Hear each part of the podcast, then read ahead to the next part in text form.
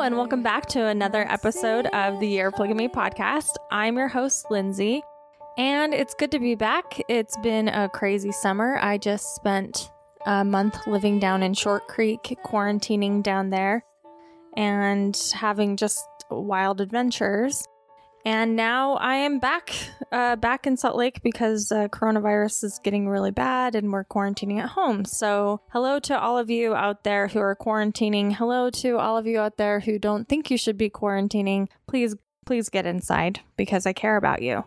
So, it's good to be back, and I'm really, really excited for this interview today because it's, I think, going to be an important one. One of the focuses that I'm going to be doing on the podcast this year and as we go forward in the episodes is to work on helping give the community that I have curated through this podcast resources to deal with the information that we learn from Year of Polygamy. And what I mean by that is when we started Year of Polygamy, the journey together, the podcast, it uh, was kind of a crazy, hard podcast. I mean, it's a hard thing to be told that people turn off, they have to turn off your podcast. It's just, it's hard. It's hard to sort of bring that kind of pain pain and wound and open it up. I, I know I didn't cause it, but I certainly shone a light on it. And so as part of my accountability to that, I want to make sure that I'm giving us new ways to think about things afterwards, resources to help people, resources to help understand this whole polygamy thing, why why it happened to Mormonism, the impacts of it, uh, how it affects us, generational trauma, and things like that. And so that's really become a goal of mine. And um, this year, I hope we'll move towards that. I, have moved towards that in practice, put my money where my mouth is. I helped pass a decriminalization uh, of polygamy bill this year, and that was very challenging to me on very uh, personal and professional and spiritual levels. So I I want us to work through some of the issues that we talk about. The podcast is hard and it's violent and painful and I can't just leave it there. So we're going to talk about some of those things. And so today is an effort to do that. I've been trying to line up this podcast for a long time and the guest that I'm bringing on has been very thoughtful and, you know, just taking time to decide when the right time to tell the story is. And I'm going to introduce him in just a minute, but this kind of ties into my uh, one of my latest episodes, the Julie Rowe interview. I interviewed a Mormon woman who they call a prophetess. She has a following of people who believe that she has visions of the future and that she speaks directly to God. And I interviewed her for a two part series. And oh my goodness, it was so interesting to see all the feedback that I got uh, I wanted to answer a few questions about that, and I'll do that with my guest as well. But it was through that that episode, and we can maybe talk about Julie at the end of the podcast. That uh, my guest was like, you know what, maybe this is time to start having these conversations. So that is a really long preamble, but I want to talk about more about Julie Rowe at the end of the podcast. But first, I would like to introduce my guest, Aaron Sullivan. Yes, ma'am. okay, Aaron Sullivan. Um, how did we meet? We met a couple years ago. Yeah, we we met at breakfast at the Market Street Grill in downtown Salt Lake. Through our friend Alan. Friend. Yeah. yeah. Hi, shout out to Alan. Alan, thank you for helping uh, know that we needed to to meet. I had a friend Alan Cook. Alan Cook was like, "You've got to meet this guy, Aaron. He has some really interesting things to say." And I met Aaron. wasn't sure what to expect. I actually didn't. Alan had told me nothing about your story, but as we sat there through that breakfast, I, my jaw just kept dropping. It was probably one of the most interesting conversations I had ever had. And uh, your story is so interesting and fascinating. And I want to talk about why, but I also want to acknowledge that this is a very deeply personal thing to you, right? Yes. So, do you want to use this time to talk about some of your fine print, like what sure. telling your story means? Sure. Yeah. Um, I I think more people have this experience than what most of us realize, at least aspects of it. Uh, more people go through some of the psychological phenomena we're going to talk about than what most of us acknowledge. And I believe it's a very stigmatized and charged and kind of scary topic. I have thought for years that one of the best things we can do to help deal with problems like that is just to normalize them and bring them out into the light.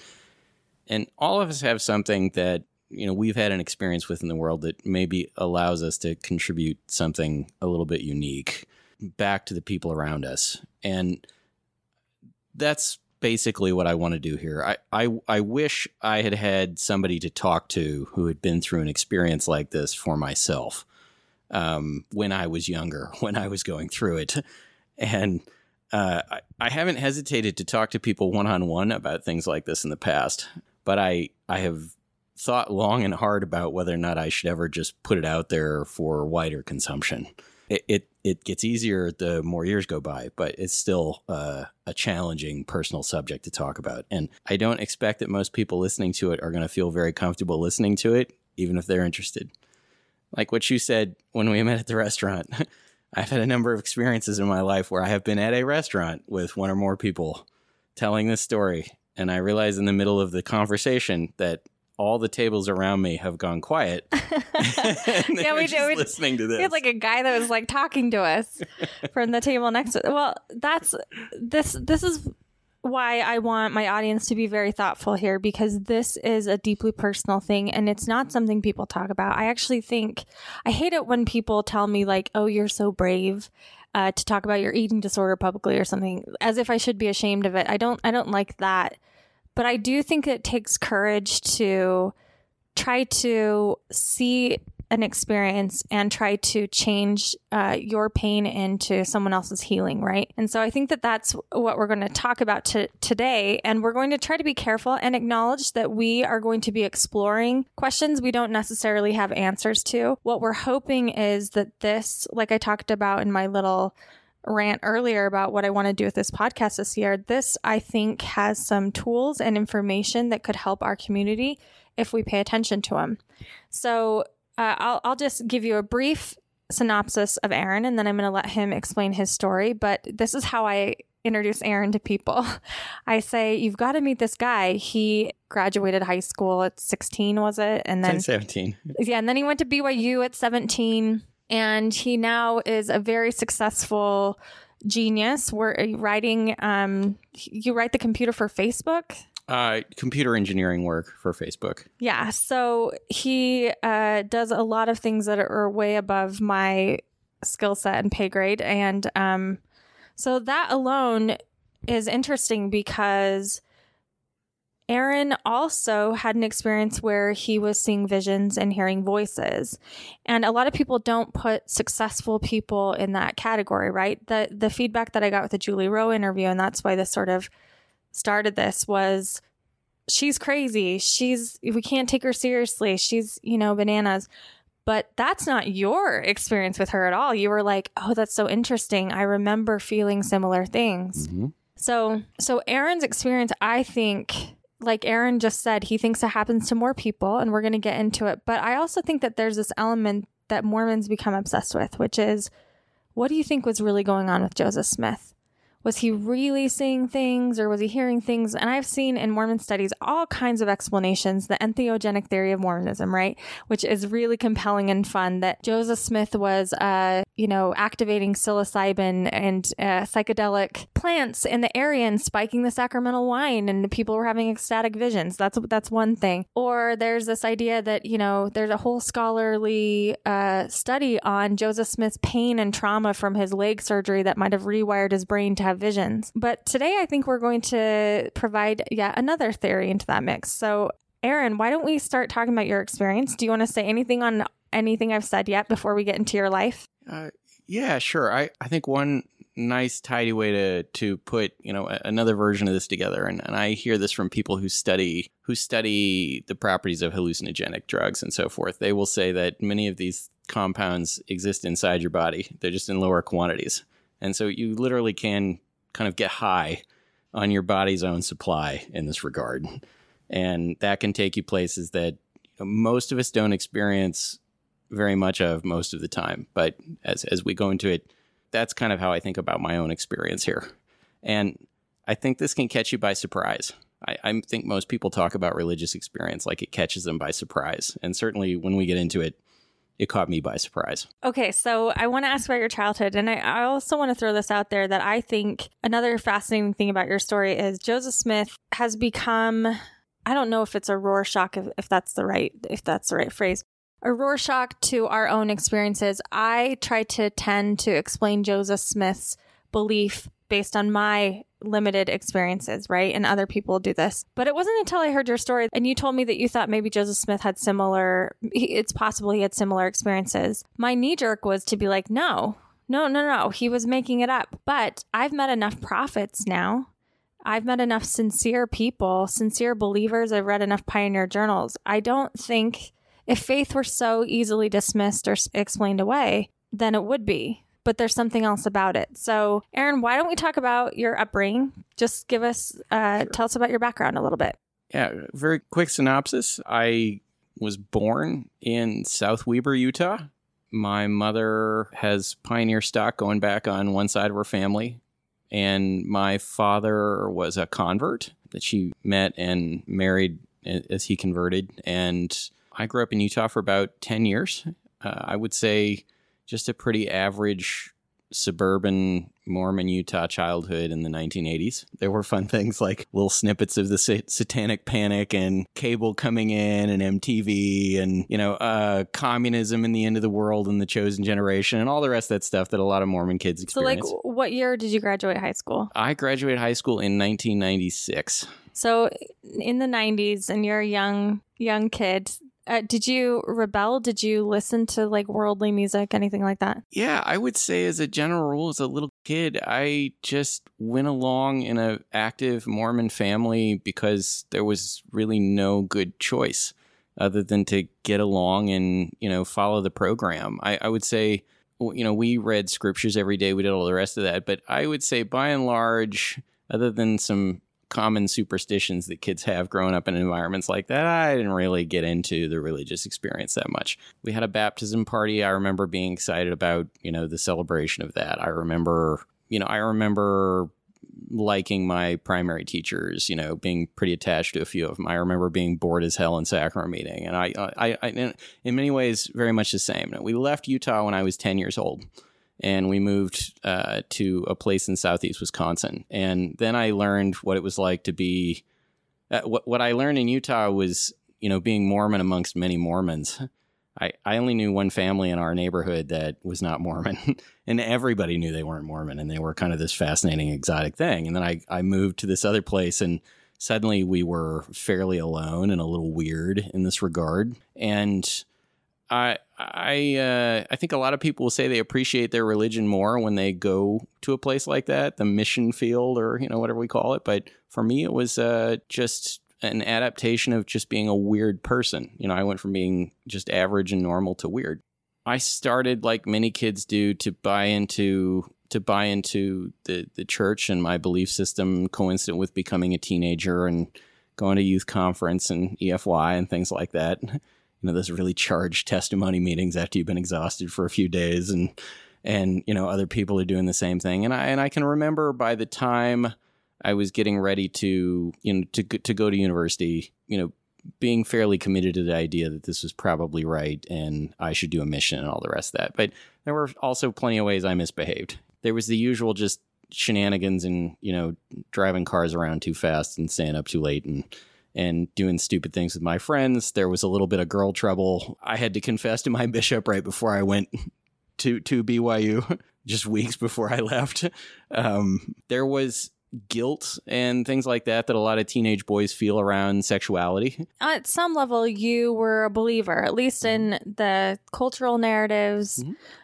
spiritual narratives too, divine narratives. Yeah, but sort of I would say, in most ways, not really thinking about it too deeply up until I left home. You know, thinking about it some and getting into it some. You know, went to seminary and that sort of thing. But I, I, I often felt like most of the people around me that were more um, dedicated to it and maybe a little bit more righteous. Like maybe the difference between them and me was they had more self control. They were a little bit of like a uh, control freak in that regard. They were more um, scrupulous in some sense than I was willing to be. And then as as you know, as I started to get into this point in time, what you and I will talk about with this experience, like my tendencies in that direction shot way up. I would say the hardest thing I ever dealt with as a teenager was uh, knowing that I shouldn't be on my youth temple trip because I'd masturbated. and sometimes the guilt on that was pretty intense, but I, I think you have to believe a, a, certain degree. You have to believe to a certain degree to be willing to subject yourself to that kind of internal pain or guilt or go confess, or you're just not going to go bother to talk to your bishop about that.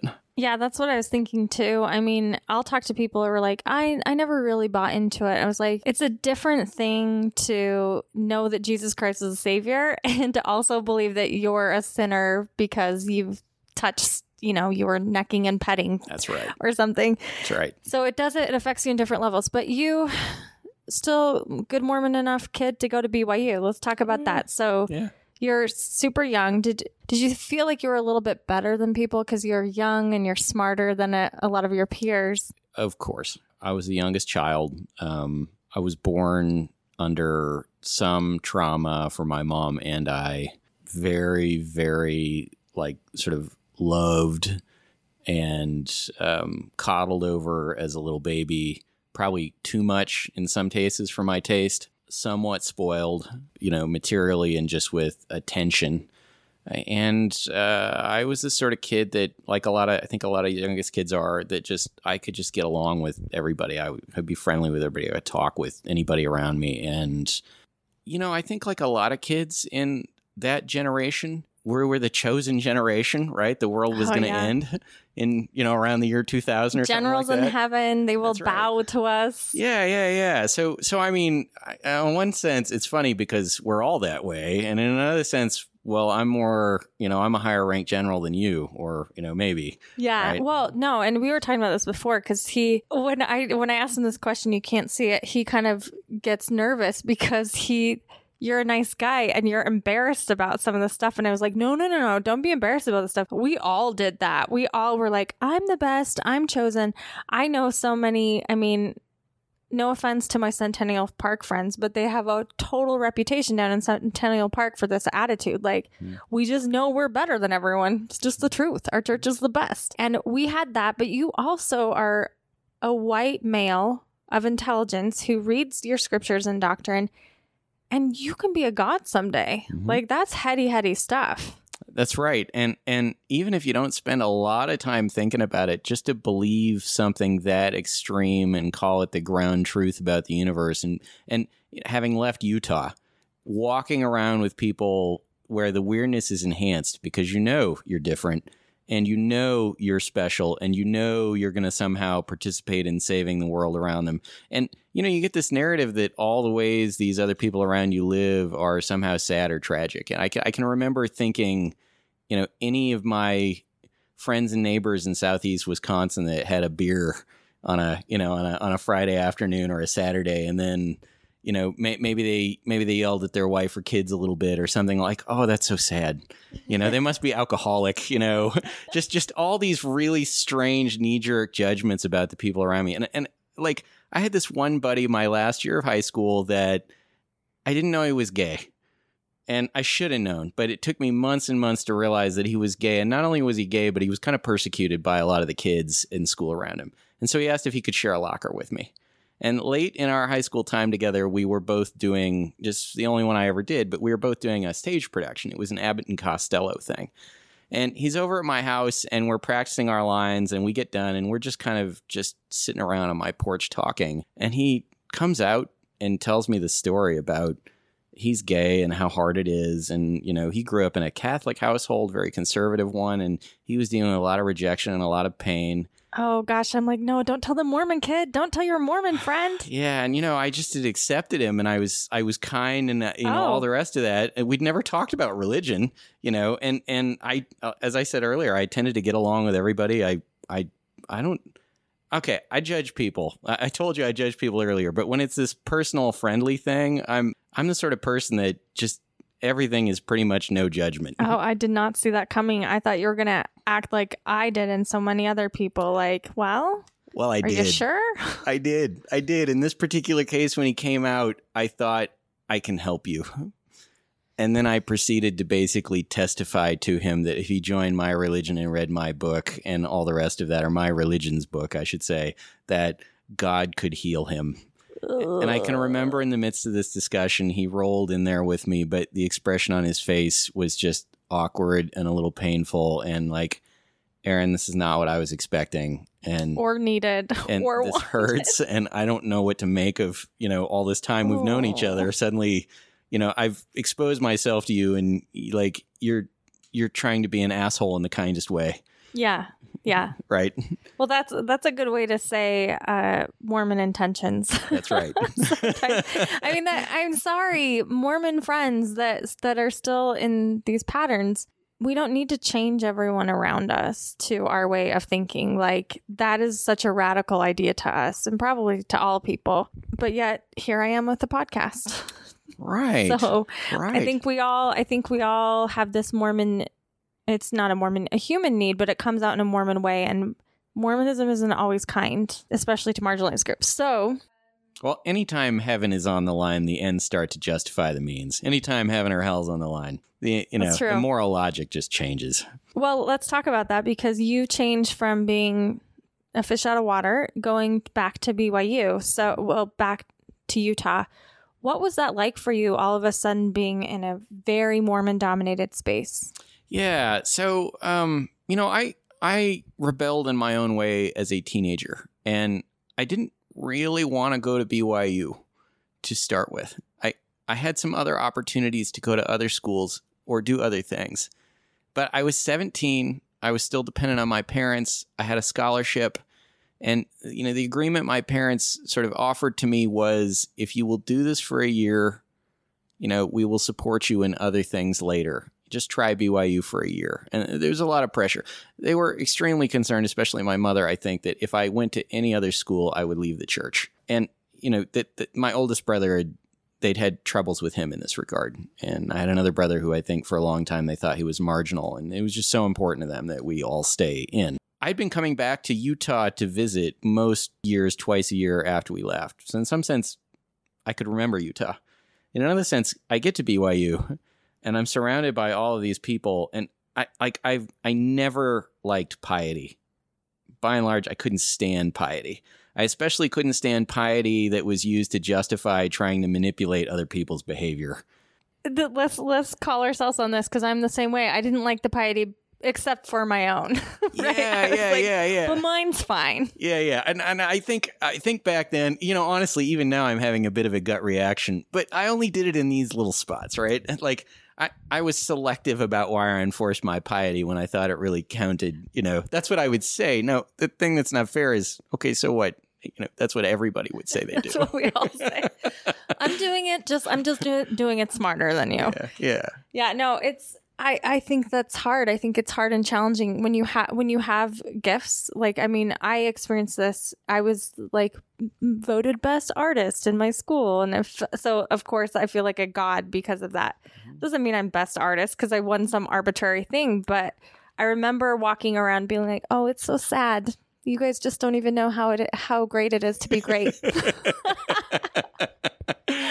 I never did anything with my art. By the way, there there are talented artists that I went to high school with, and I never did anything. So yeah, so you're there. You have a little bit of a superiority complex already. You know, I do. I, I do. I, like a disdain for that, you know, pious nature or trying to get people to approve of you because you're righteous. We're trying to put pressure on people to behave a certain way because, you know, I was just not into that whole I'm my brother's keeper thing in that regard. But Well, it sounds like the difference between you, your piety, like we talked about, is you resented, and this will come out later too Yeah. in our conversation. You were you resented the f- fakeness, the falseness of it. You were like, if we're gonna believe in it, let's just you know testify to our gay friend what we think. that's that's right. Yeah. That's right. And and and try and be cool about it. um, so I, I got to BYU and and certainly I lived on campus the first six or seven months I was there. And um no, actually it was about a year now that I think about it. But I I basically got there looking around at some people around me and immediately started labeling like, okay, who's cool and who's so pious that I can't stand to be around them. You know, who, who can I listen to my music with that's probably not approved? And who can I have a sense of humor with that's probably not approved? And you know, which which which girls can I hang out with because They're not so so just sort of stitched up, you know, and so anxious about their sexuality that like we can't even have a sense of humor or anything like that. And that was how I filtered the world of the people around me when I first got there.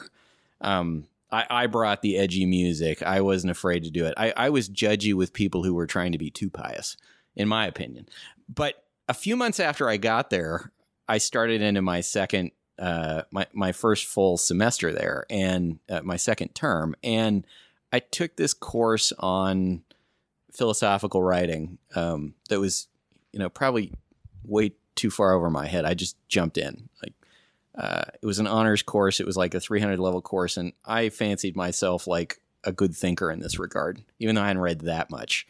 And I suddenly took this really deep interest in existentialism, and I'm I'm reading. It's very 1990s college of you. Yeah, 17 year old of you. What's funny is I should have known, but I didn't. I thought there was something unique about me in this regard. I thought only philosophy nerds read existentialism in some sense. Uh, so I'm I'm reading a lot of Nietzsche, and I am reading my favorite, a ton of Soren Kierkegaard, because you know people equate Nietzsche with, uh, you know, there is no God, but Soren Kierkegaard totally embraced the idea of a God, even a Christian God in some sense.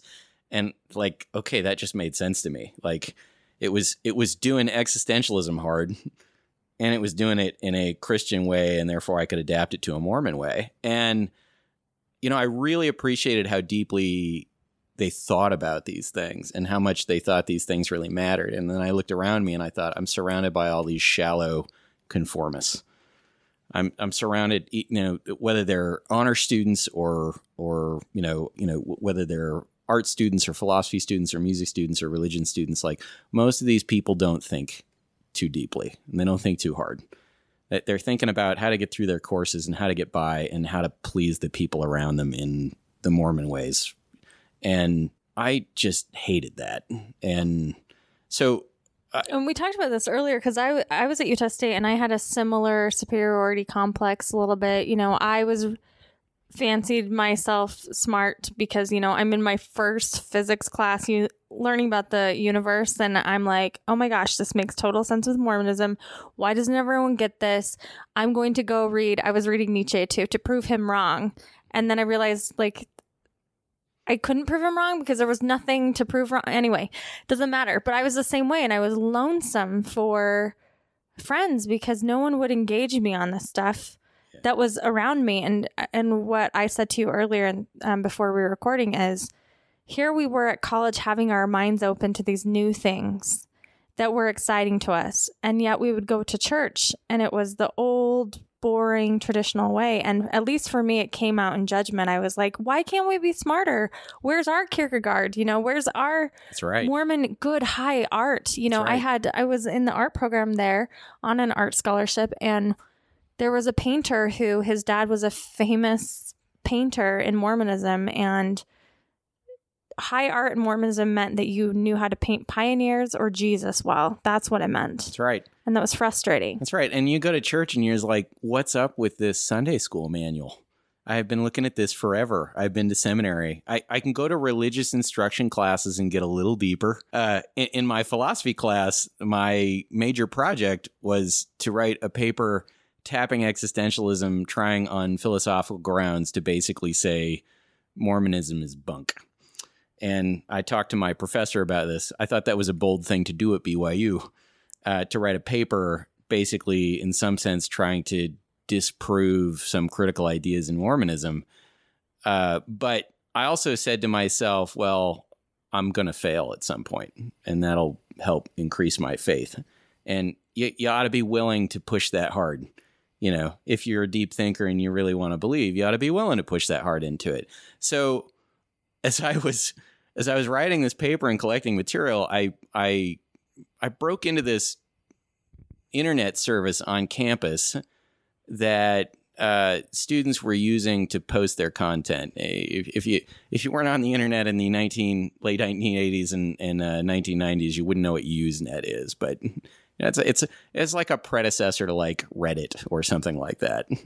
You know, there, there would be these topics and people could just go post. And I broke in It was like did- a message board basically for the college. yeah, it was like a message board for not just for the college, uh, like at, at large, where like everybody's looking at one thing, but like with these detailed lists, just like you know, just like you can go subreddit, subreddit, subreddit, things like that. Uh, you know, you could just get buried in this. And uh, some of the schools there at BYU, in this case, it was an English and literature school, the the honors class. They had their own sort of sub page.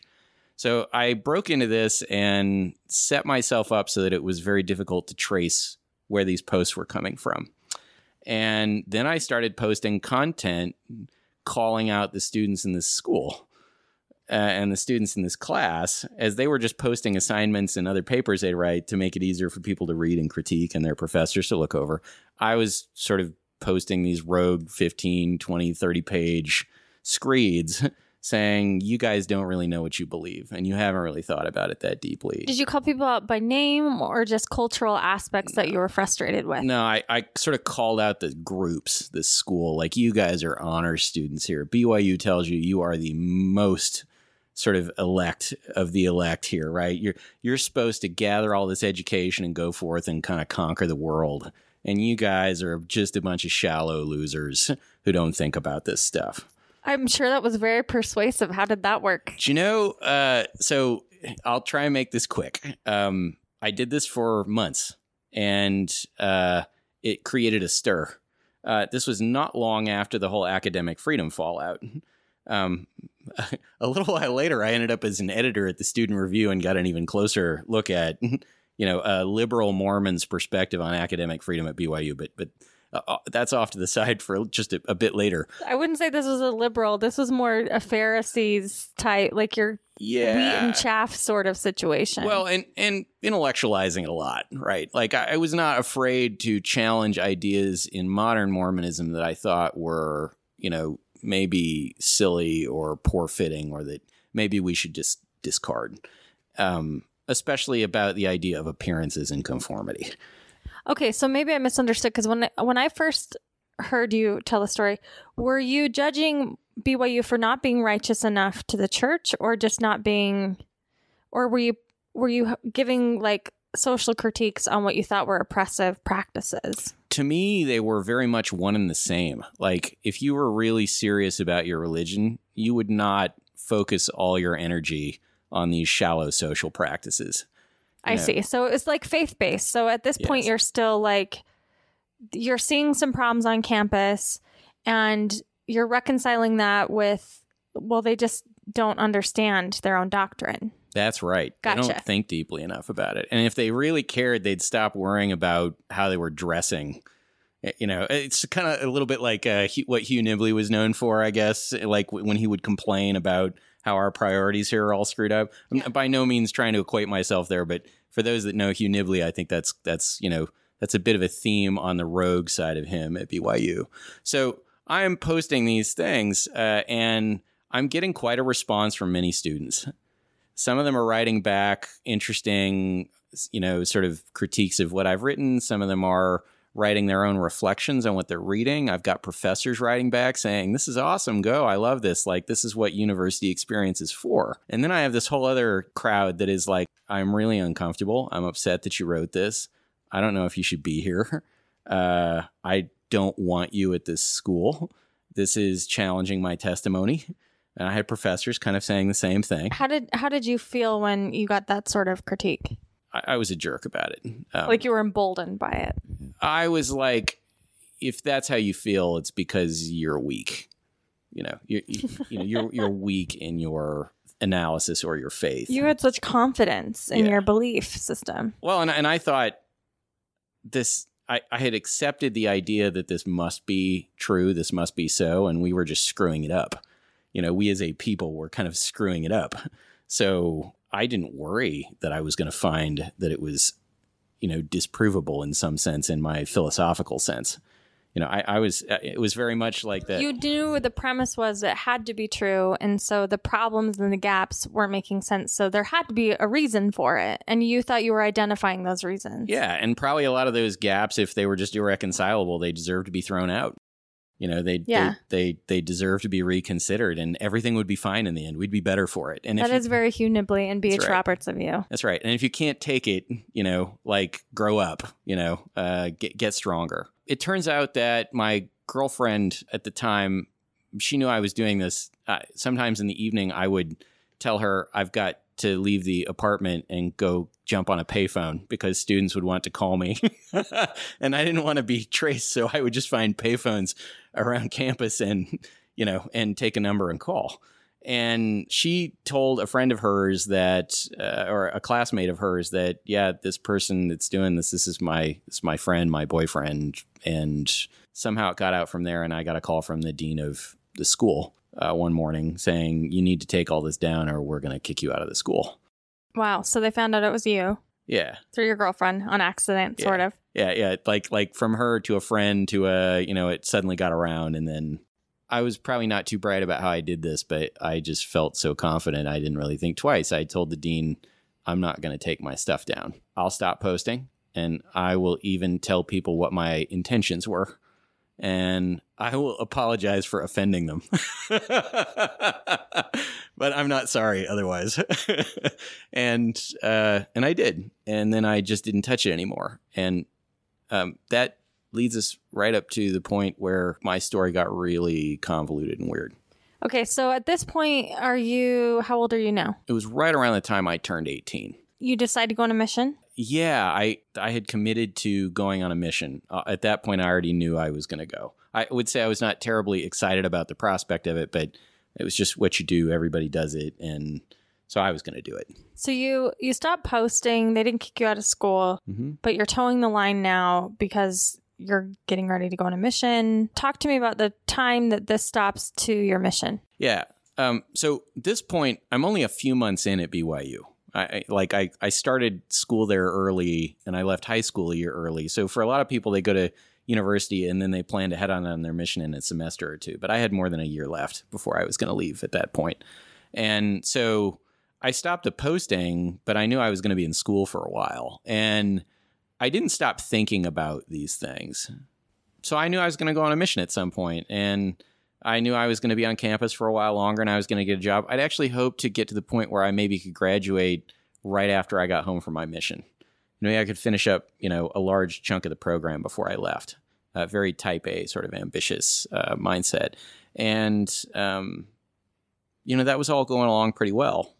But thinking about these things more deeply, you know, one night as I was thinking about these things and feeling kind of bothered, and I, I'm sure there were contributors to what made this happen, but you know, it's a long time ago, and it's you know, it's for me talking about it this way. I want to acknowledge out loud. It's you know, I've read about these things, I've tried to understand them and study them, but it's armchair diagnosis from more than 20 years ago, uh, and I, I just want to acknowledge that out loud. So Uh, Aaron's very concerned about being responsible with this information, and Yes. so Yes. Thank you.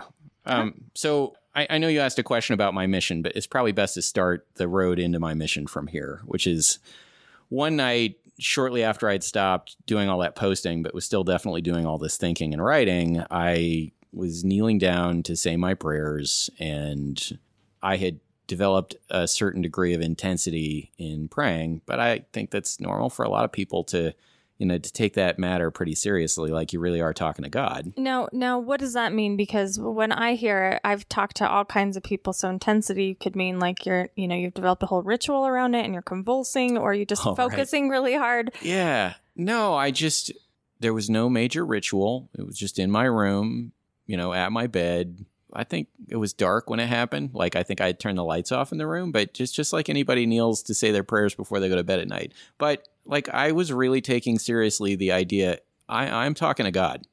God is listening. And this is a conversation. And I should expect to get responses to some of these things. You know, uh, that's how this works. I need, you know, if I'm taking this seriously and there's really a God there and he really answers prayers, then I like I shouldn't be taking this lightly.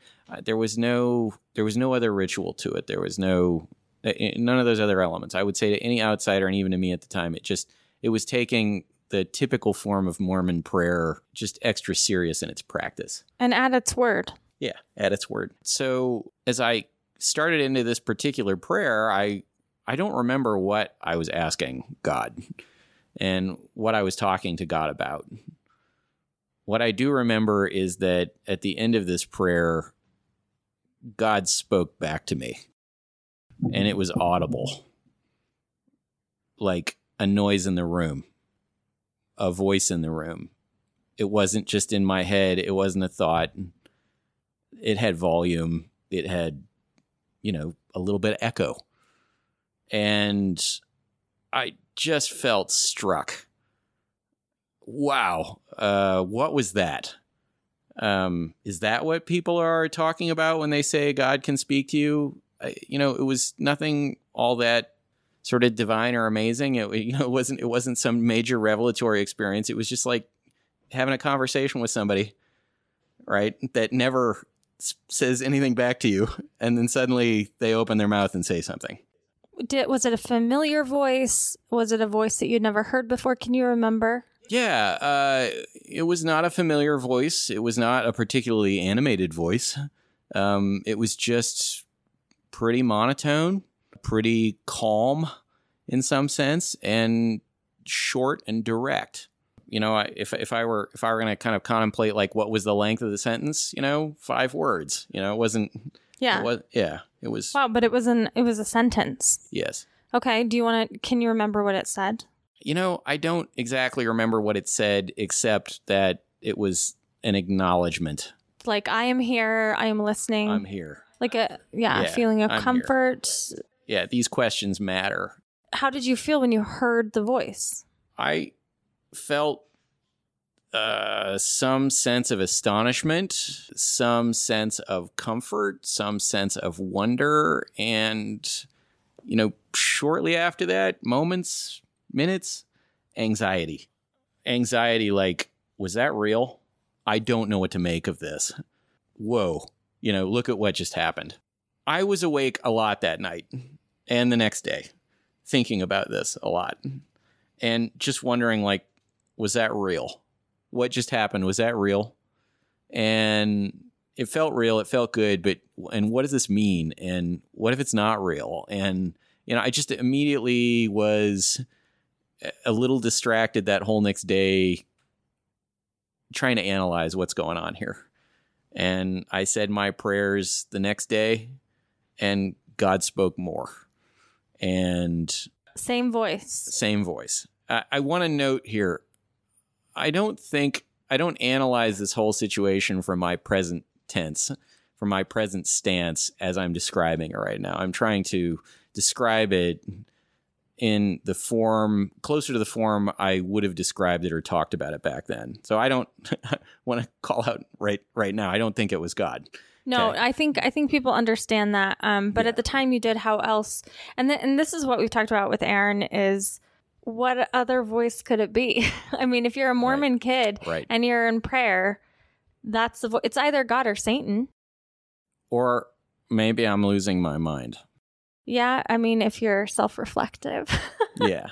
I, I I don't know. So you grapple with that. You are self-reflective. You're worried about going crazy. So what happens next? Yeah. So, you know, in many ways, I just continue on the rest of my semester. I have my hobbies. I, you know, I'm doing things for fun. Uh, the the girl that I talked about, my girlfriend, things got more serious with us. We we eventually got married and still are today. But I didn't talk about it with a lot of people. I just kept it to myself. But you know, just over weeks and weeks, you know, this is this was sometime in the fall, and by January, I was starting to talk to her about it, mm-hmm. but nobody else. And what was going on between when it started in that first week in January, besides like the holiday break and finals and everything, a lot of it was normal life. A lot of it was getting quite interested in a girl and thinking about my schooling and all the rest of that, mixed up a lot with reflecting about what is going on here. This is becoming more and more prevalent. And you know, within weeks, a month or so, walking around campus, I could just be saying a prayer in my head and God would be talking back to me.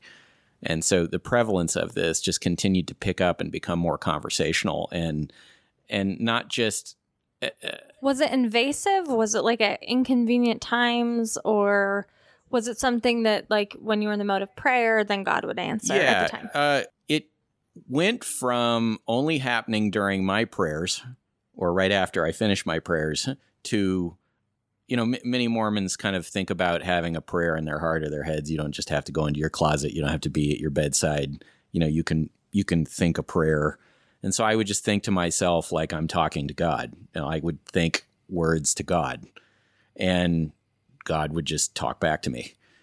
Uh, and so I could be walking across campus and God would talk to me. I could be walking across campus noticing something and not talking to God, and God would have something to say about it, or a person, or an event, or something like that. And is God walking around BYU being like, her skirt's too short? or is he saying like No. deep, deep things about the universe? Or is it just about your thoughts? And Yeah, it's a lot of it's in response to my thoughts. Some of it are some of them are some of these things are not necessarily responses to my thoughts, but they are provocations. Like you need to think about this, Aaron.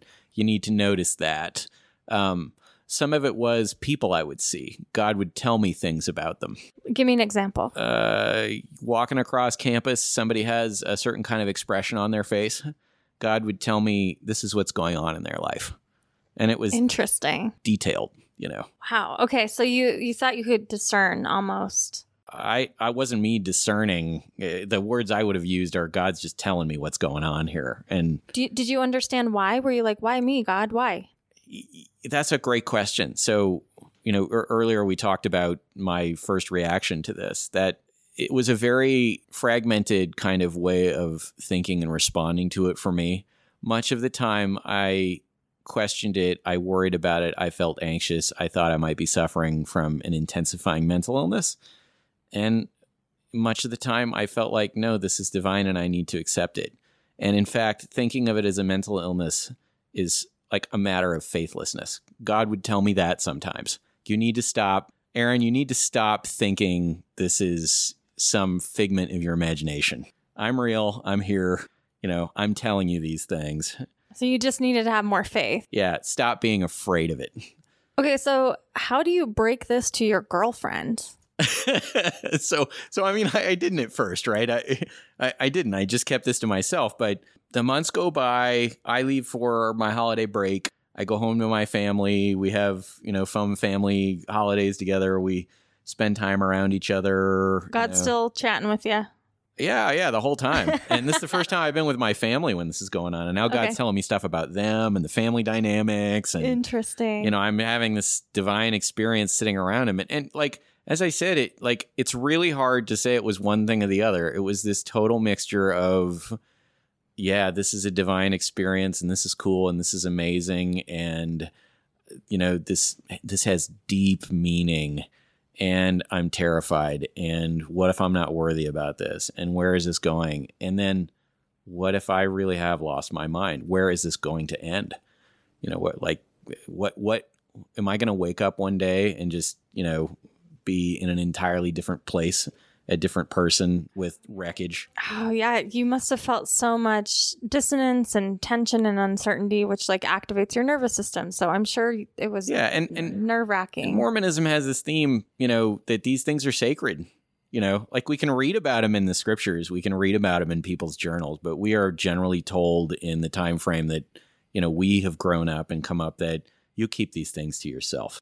When you match up what God is telling you versus the institution, you always defer to your leaders in the institution. And sometimes God was telling me things that I thought were against the grain of common cultural practices in the institution you know that things my priesthood leaders were doing or that were going on around me around campus or my parents that they, they weren't right you know they were they weren't terribly wrong but you know they were you know they're like jesus and the pharisees.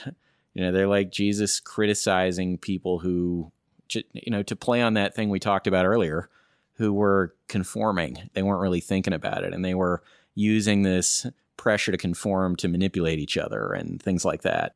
And i didn't speak out about it. So to your question about you know what how do you break this to somebody? Well my girlfriend is the first person i broke it to. And i you know we walked around a lot together on campus and other places. And when you're alone in the wintertime and it's freezing cold and windy, but you're in love, and so you just want to spend all this time together, you know, you can find yourself, you know, in random places, nobody around in the middle of the night, and you know, like, and you can just the conversation just wanders into all kinds of topics, and so at some point, I just felt confident enough to tell her, you know, Catherine, I, I'm having these experiences, and I, I, I went over them lightly. I glossed over them but I like I'm starting to have these intense experiences. I think God's talking to me. He's telling me things about me. He's telling me things about you. You know, it's it's part of our broader experience and something's going on here. And I like I don't know what it is, but I just need to talk to somebody about it.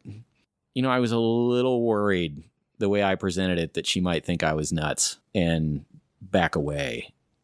But she didn't. How did she respond? she was thoughtful and supportive and somewhat curious. Did she believe you? Did she believe that God was talking to you? I think in that very first moment, my memory of it was she was not making a strong judgment call, but she thought I should be willing to accept it, that it could be real, that it was a special experience. She thought it could be real. I've been thinking about the first time you told me this, and I've thought about this in other contexts too. Like, you know, p- women will ask if I were Emma Smith, would I believe Joseph Smith? Would I believe my boyfriend on campus, right? If he told me this. And I actually think I'm of the disposition and faith of a similar mindset that you had. I would have. I would have been kind of almost proud that I was, you know, with such a spiritual man. Yeah. And, you know, what's weird about that is I can conceive of that and it seems like it could be a natural phenomena in our culture. But, you know, I guess the more I think about it, I can make sense of it. I was about to say, but there are all these ways in which I didn't fit the mold. There are all these ways in which I was a little bit of a rebel in certain ways, or a little bit of a critic, or, you know, I, I think a lot of Mormons have this idea in their head that if this is really, if that's, if somebody's really having that experience, man, they must be, just be doing everything right you know, living to perfection, to worthiness to, to qualify for this. And I certainly wasn't. Right. I wouldn't say I was way off in the wrong direction relative to what Mormonism would have wanted me to be. But by those standards, I was really nothing special.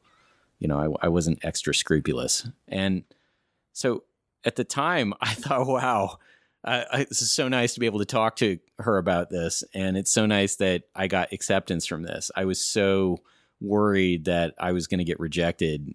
The worry wasn't just rejection, like the relationship. The worry was, well, what will it mean to me if somebody who I think is intelligent and savvy and all the rest of that, you know, their reaction is to condemn this and tell me something's wrong? What am I supposed to do with that? were you kind of testing the waters too in a way do you think to see how people would respond yeah i i mean that's not the first impulse that was on my mind the first impulse was just i wanted to talk to somebody about it you know i, I needed to talk to somebody about this just just carrying around it's like your catholic friend if your wife would be like you know what my church can fix you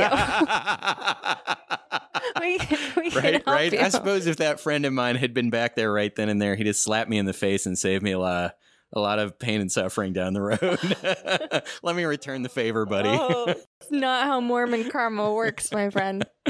Okay, well, we're getting on. Um, so what I want to do is I want to stop here okay. and uh, we're going to take a break okay. and then we're going to have part two where I really want to dig into your experience. You talked about not fitting the mold of a prophet, and I want to dig into that a little bit. So yeah, uh, let's let's pause, and if you're listening, uh, tune in for part two after this at Year Polygamy.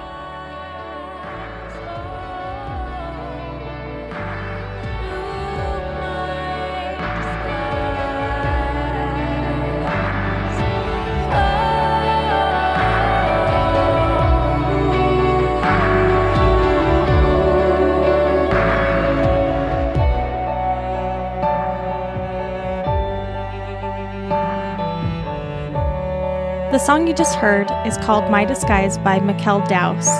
Her album is available for purchase on iTunes or Apple Music. Thanks for listening.